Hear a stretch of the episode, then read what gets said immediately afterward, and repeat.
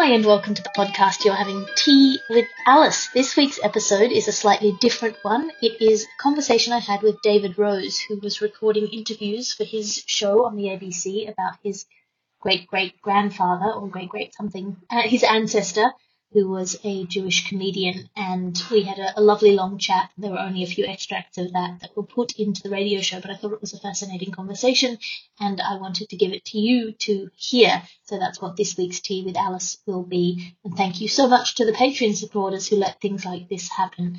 Um, I appreciate your support more than I can say, but I will say it anyway. It's an enormous amount, um, and it, it's both kind of incredibly moving on an emotional level and has also allowed me to get through lockdown in a way that um, would otherwise just not have been possible. So thank you so much for that. If you don't listen to the last post, that's my daily satirical news podcast set in an alternate dimension. That's more free content. It's extremely silly, and you can um, access that uh, every day. I think it's six days a week now. Or I'm also doing a series on my Instagram of Instagram lives that then get saved um, and they are sort of little mini teas with Alice. They called Welcome to Whatever This Is, or they're just called Whatever This Is. I say Welcome to Whatever This Is at the beginning, and I started saying it, and I didn't stop. So I guess that's what it's called now. You can head over to the Instagram. I think you can watch them without an account if you're not on Instagram. That's all I have to say. I will not ramble eternally. Thanks as ever to Ben Wren for doing the editing on these. Uh, he is fantastic, and you should um, you should support his stuff uh, or just support him as a human being because he's an excellent person. That's all I have to say for now. I hope you are okay. Email me anytime, alisarfraser at gmail.com. I read all of your emails. I try to reply to all of your emails. If I don't reply to one of your emails, it's probably because it's too good and I've put it aside to answer at a later date and then um, it's fallen off my plate. But don't take it as an insult. It's probably just because I thought I can't answer this now. I'm on the bus and I want to give it a, good proper attention and reply to it in a, uh, a proper way. And then, you know, what a disaster. Uh, Patreon.com slash Alice Fraser is the place to find all of my stuff. You can sign up there, or even if you don't sign up, the opening page, the front page, has all of my stuff listed that you can get for free or for not free. That's all I have to say for now. Thank you so much for listening. I'll talk to you next week. You're having tea with Alice.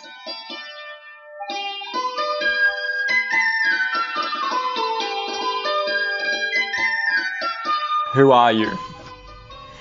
I'm Alice Fraser. I am a, a podcaster, broadcaster, and comedian. And uh, if you want to know my kind of Jewish credentials, I guess, I'm half Jewish. My dad's side of the family is Jewish. Uh, my grandmother uh, and my grandfather on that side are Holocaust survivors. And I think that is the part of my Jewish identity that is important to my idea of self. The Holocaust survivors? That part is the part that's important? For me, yes. For me, that is the thing that makes it important that I'm Jewish. It makes it important for me to maintain that identity because I'm not that Jewish. No. But I'm Jewish enough to feel how dangerous or precarious it is to be part of a minority. I'm Jewish enough to have that a real sense in my gut that people and civilization and the social contract are all very fragile, all very delicate, all worthy of being preserved. And certainly, I think comedy is a way of um, simultaneously poking at and destabilizing social norms and the social contract, and also reinforcing a sort of a, a safety feeling in that if you make people laugh, they can't hate you. It's an intriguing parallel because your father's side of the family are Jewish, so nominally you're not considered Jewish no, but as I say, I would be Jewish enough to be in trouble. Yeah, right. So your family experienced the dark side of anti Semitism. Yes. I come from. Rather than the light side of anti Semitism. Well, right, because I come from a similar background. My father's side of the family is Jewish, but on my father's side, we had this guy who basically made a living, basically profiteering off anti-Semitism to a you know better or worse uh, outcome.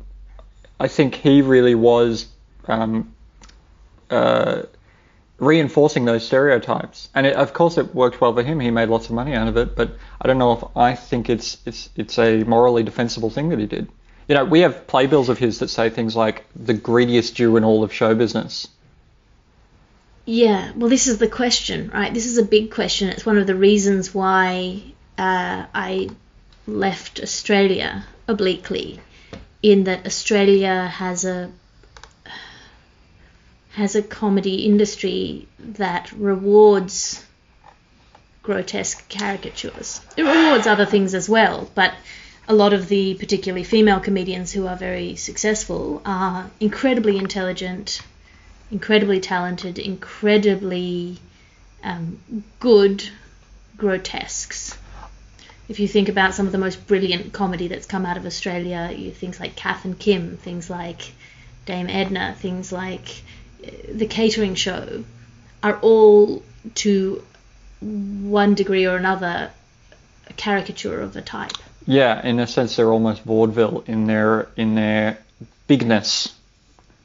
Yeah, and I don't I don't I don't dislike that, but it's not the kind of comedy that I'm drawn to doing myself. So I want to give you some In context. part because I feel like it sort of is is in, imbued with contempt in a way that I feel uncomfortable with, or that a way that I don't feel like I would be able to do myself Hmm. safely. So when when I say my great grandfather profiteered off of Jewish stereotypes, I want to give you some context. I'm going to send you two photos on Facebook Messenger. This is a portrait that he had done of himself. Now on the right side is him, and on the left side is his character that he performed on stage called Levinsky. Hmm. I'd be interested. That's really interesting. I'd be interested in, in what you think looking at those images. Oh, that's upsetting. It's not a thing that I would do. No, and yet your comedy, you have spoken at length about your your grandmother's experience with the Holocaust, about being a survivor. So, what do you think is the the difference between the images you're looking at and the way you approach Jewish identity on stage? What I like to do in my comedy is is draw out the similarities between people underneath apparent differences to draw out a kind of a shared humanity and an empathy. I think that there is it, that is a thing that is a feature of a very a very civilized society that allows me to do that. So I don't want to condemn your great grandfather for his use of this kind of caricature because you can see you can see ways in which oppressed communities use and play with those stereotypes to either take the sting out of them for themselves, to take them head on, or to sort of dial them up and revel with them and play with them. That's the that's the function of the grotesque. As I said, I don't criticize the grotesque, even though it's not the kind of comedy I'm drawn to. You see it in things like uh, drag culture. That's a, an oppressed minority who have taken the insults and, and stereotypes about their group and dialed them up to 100 and turned it into an art form and, and, and turned it into something sort of taken it out of themselves these these slings and arrows and and made an, a, an art or a craft out of it. They've they've you know thrown they've taken it out of themselves and used that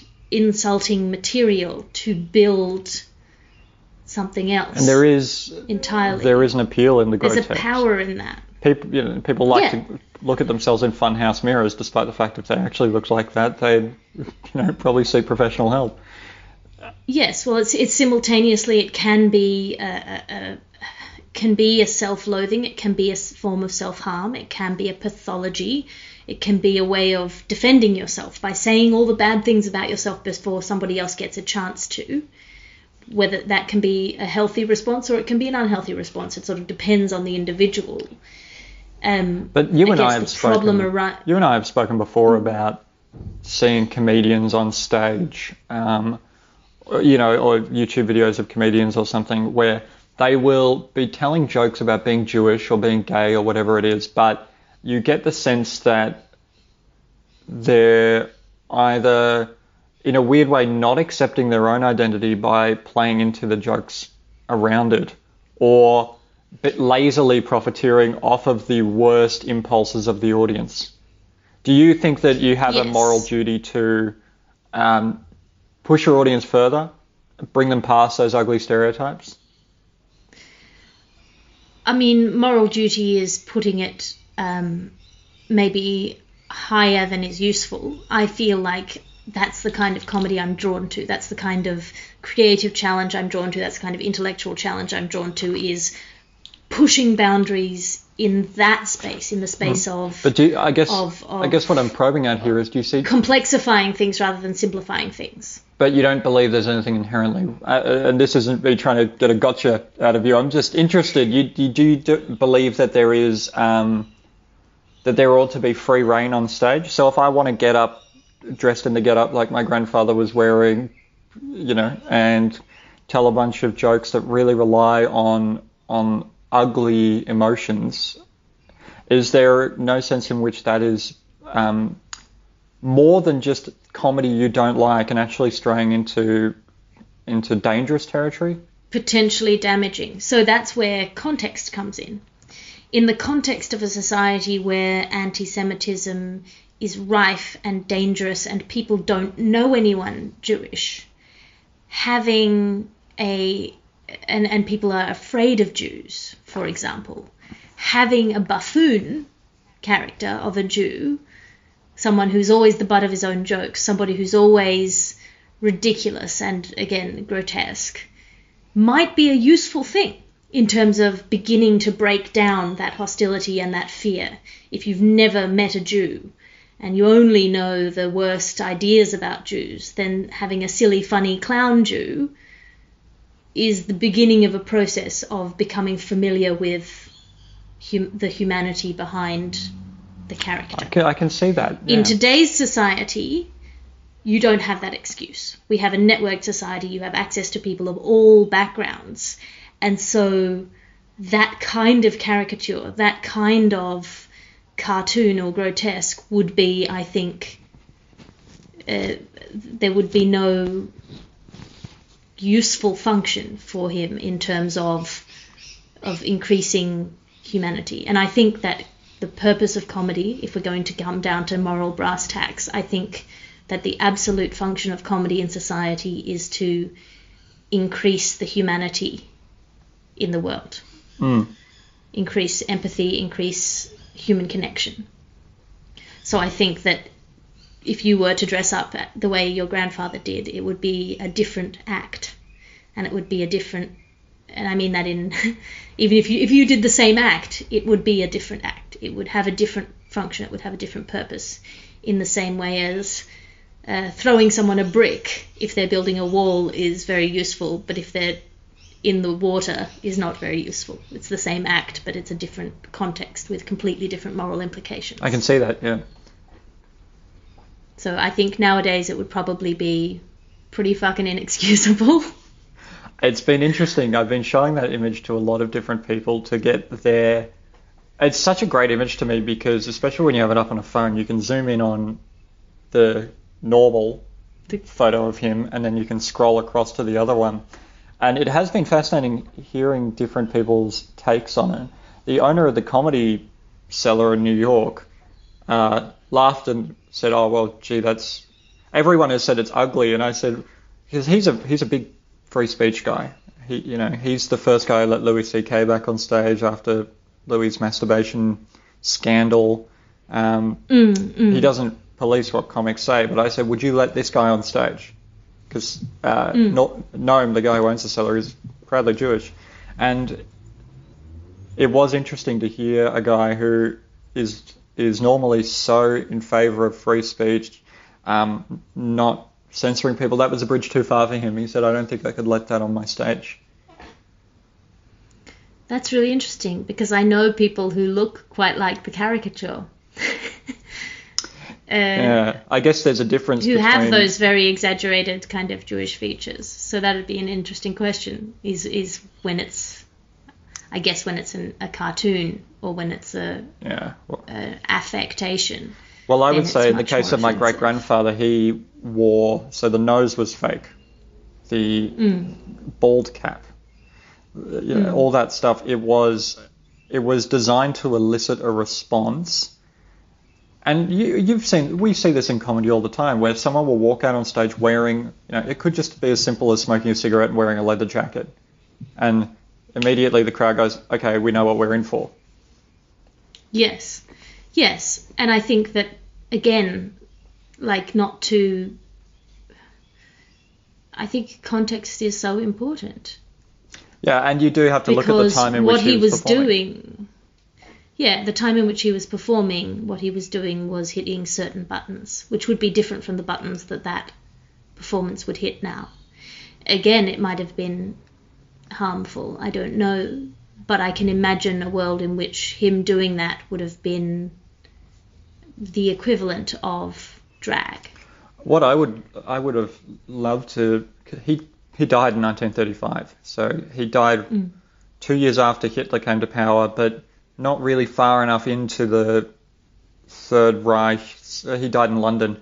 He he didn't really see the um, genocidal beginnings of of the Third Reich or anything like that. I'm sure there was persecution, but Jewish people have dealt with persecution I mean, a lot. I would have I'd love to see what would have happened to him had he lived through the war and come out the other side, whether he would have changed his act because my understanding is I've spoken to some researchers about this that the kind of old school vaudeville comedy that was all about, uh, you know, putting on this Eastern European Jewish accent, talking about how much you love money, that died pretty much the same time as the war began because the commu- the Jewish community at large felt we can't afford to be putting these things out into the world.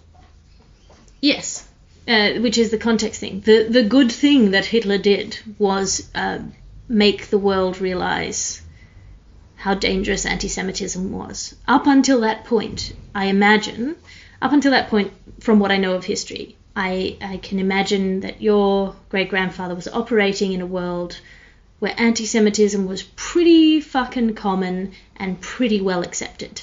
Mm, you know, sure, you see sure. that in in literature of the time. You see that you know the Mitford sisters. You see, uh, it was a, a fun.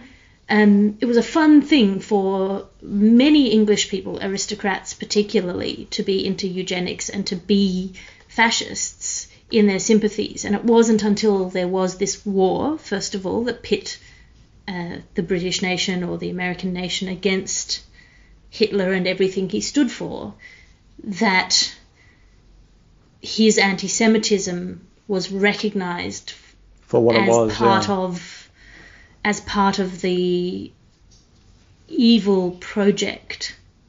You know that the, the that the next step from dehumanizing Jews and stereotyping Jews was trying to get rid of Jews.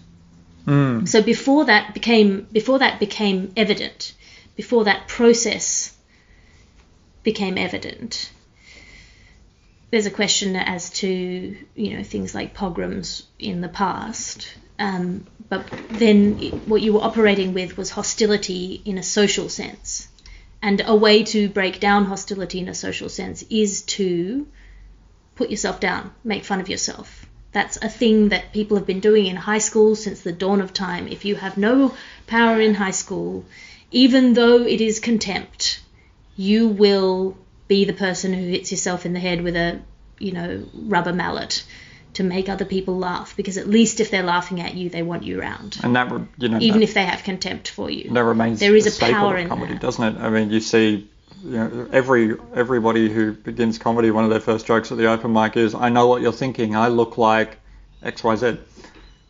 Yeah.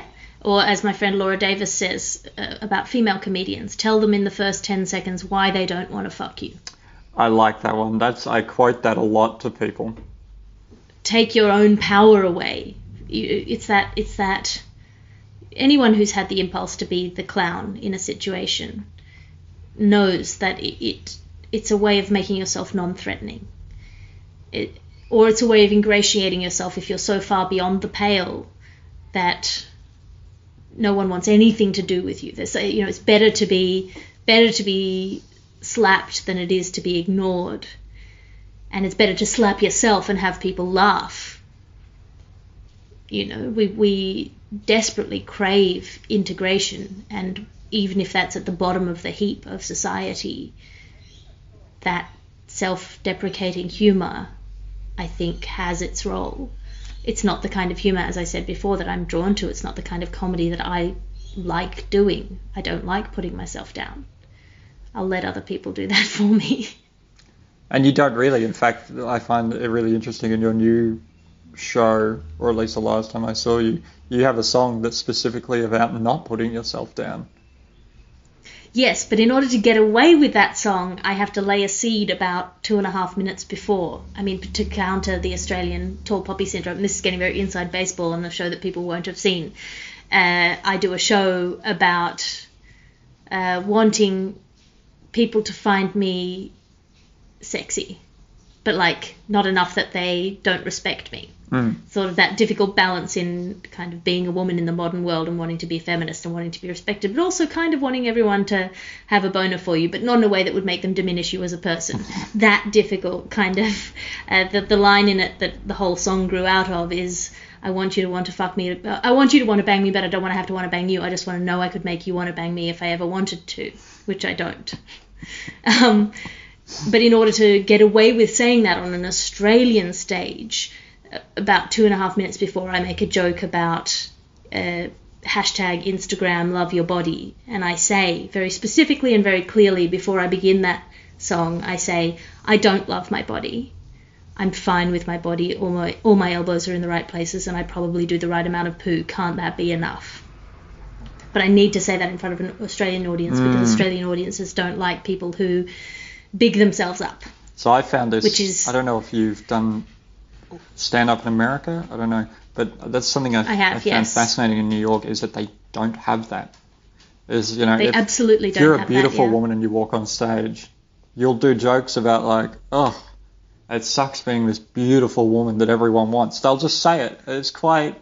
Um, I guess there's a little bit of the ugly American in there where you're like, God, don't you have any self, you know, uh, any Yeah, you get, you get real culture shock when Yeah. people are speaking the same language but have such different values about comportment we, we would call it self-awareness to say, oh, you know, gee, why don't you put yourselves down? But their version of it is like, I am aware of myself. I'm beautiful. I'm hot. Everyone wants me. Like they just, And you're like, well, you are. Yeah. But you, you, we, we in Australia, we don't like that. We don't like people who put themselves, up, who big themselves up, which feeds into the thing that I was talking about about putting yourself down.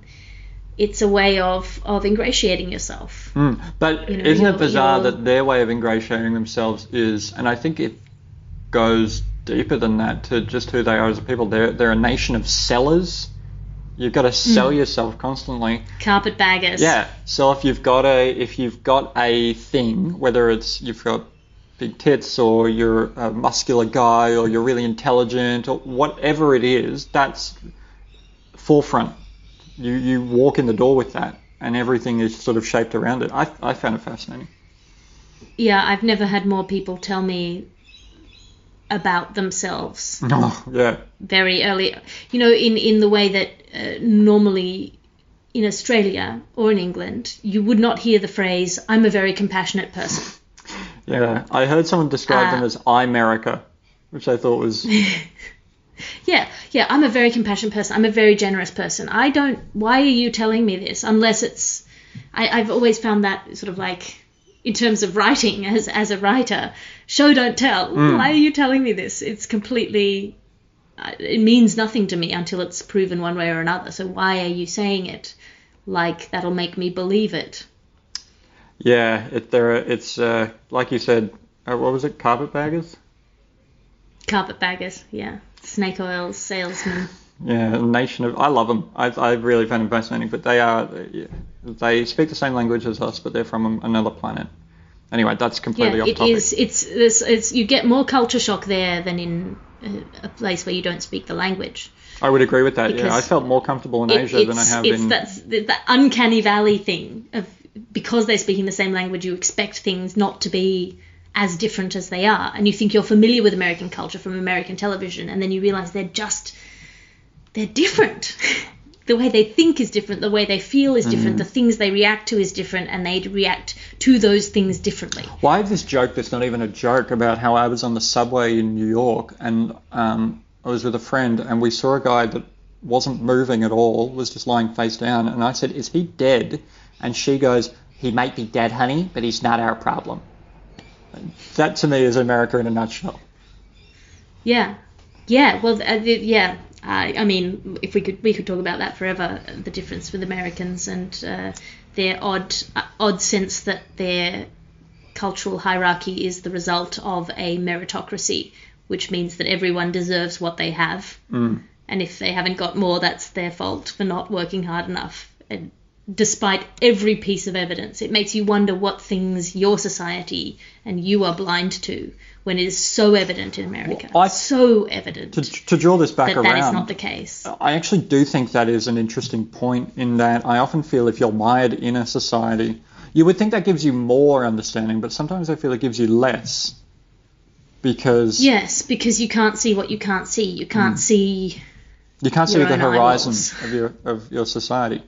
And I, I found that speaking to people about Jewish identity, particularly because my struggle with it, my struggle, that is a terrible phrase to have used in, in this conversation.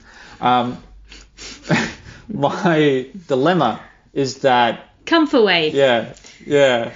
My dilemma is that uh, I wasn't raised Jewish at all, not even a little bit. My father's side of the family are Jewish. My grandfather went to temple a little bit, but my great grandfather was quite religious and obviously had his whole thing on stage. And so by the time it trickled down to me, we had, we don't have, really have any associations with Judaism or Jewish culture at all. And mm. so, and yet I feel a strong connection to my great grandfather, both through comedy and because I'm very interested in in history. I've read a lot about Jewish culture and I've read a lot about the Holocaust, and I feel it's a culture I identify with. And yet, mm. I also feel like a, an imposter because to say I'm Jewish seems to me putting a claim to something that I don't really have any right to. I, I wonder what your thoughts are on that. Oh, I, I mean, that comes into the specifics of identity politics, which I'm not the most educated person on. Um, I think you have a right to it. It's your heritage, it's your blood, it's, you know, this is your family, this is where you come from. I, there are different forms of identity. There are things that are that are identities you cannot escape from that people in the society around you impose on you so things like if you're if you're a woman it's and you are very obviously a woman to the naked eye and you present as a woman it's hard not to identify as a woman you might identify uh, as something else but it's it's a part of your identity Ugh, cut that bit. What I'm trying to say, well, woman isn't the, one, the right one. I understand what you're saying. I'll give you. I'll give So you. I'll uh, try. I'll give you give you another example. I'll give you another go in at that. So if you're a, if you are, for example, if you are Southeast Asian in appearance, that is an identity that you might not feel entirely in lockstep with, but it's an identity that the society around you will impose on you, assuming you're in a society like Australia hmm. where Southeast Asian appearance isn't the norm. If you're in Southeast Asia, you might not feel the need to even think of yourself as Southeast Asian because you're just a person hmm. in that context until and unless you're exposed to so much American media that you start to feel alienated from your selfhood. You start to think of yourself by that externally imposed category. So there are different ways that identity works. What's interesting for me is it I wasn't think. in. I, I'd never had it imposed on me as a child growing up, and then I went to law school and started doing comedy, And with a name like David Rose, a lot of people just started assuming I was Jewish. And some of my friends, when I started comedy, were Jewish as well.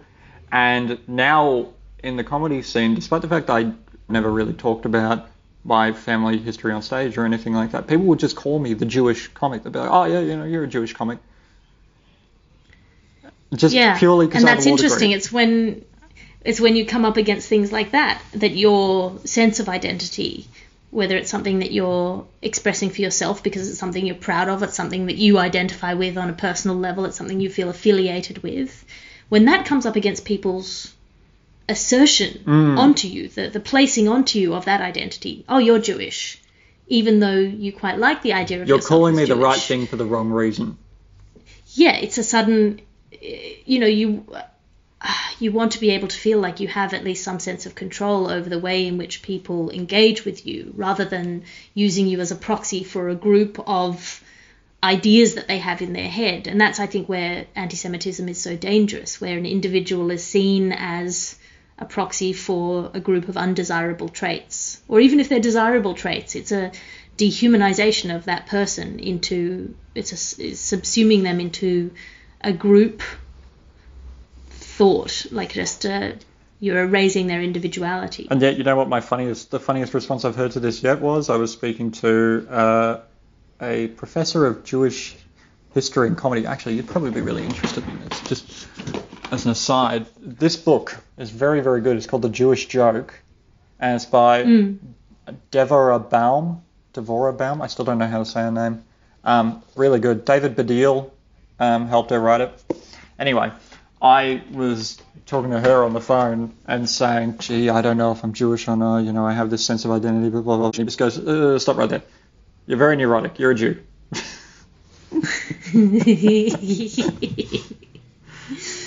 yeah. Yeah, well, it, it, it's, a, it's such a fascinating thing, that whole process. Identity is such a mutable thing. I guess where it's relevant and useful to you, you should feel comfortable with it. But certainly the, the process of wrestling with anything is a very Jewish thing. If you look at the Torah, the original text, it's one of the most beautiful things about, I think, the Jewish religion is the way in which the text is laid out. If you have a chance, you should look at a Torah. You have the central text, uh, which is the original, the Old Testament, and around that you'll have the discussion and argument in a, a margin around the central text, and then you'll have the around that you'll have discussion and argument about the discussion and argument. That process of argumentation, that process of dialectic, that process of of uncertainty and and wrestling is integral to the Jewish religion, to the Jewish identity. Um, my granny always used to say, "Never trust a rabbi who believes in God." That is very good You- quote. you- two Jews, three opinions. There's all these sayings that I think go to the heart of that of that that struggle with Jewish identity that is part of Jewish identity. I like. I'm just looking up a joke I read once again. I I think this is a very Jewish joke to me. As the archangel uh, Gabriel appears to Daniel and he says, "Are you Daniel?" And Daniel says, "Depends who's asking."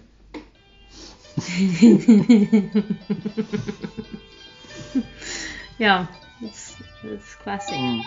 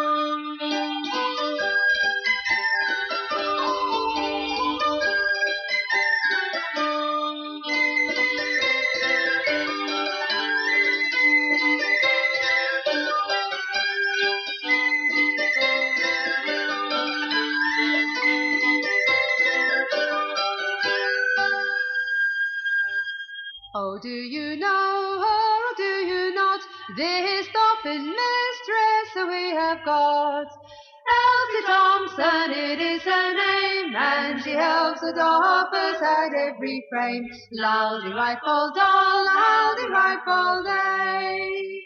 On Monday morning when she comes in, she hangs her coat on the highest pin turns around for to view her frames, crying, damn you doffers, cry up your ends, laldy rifle doll, laldy rifle day.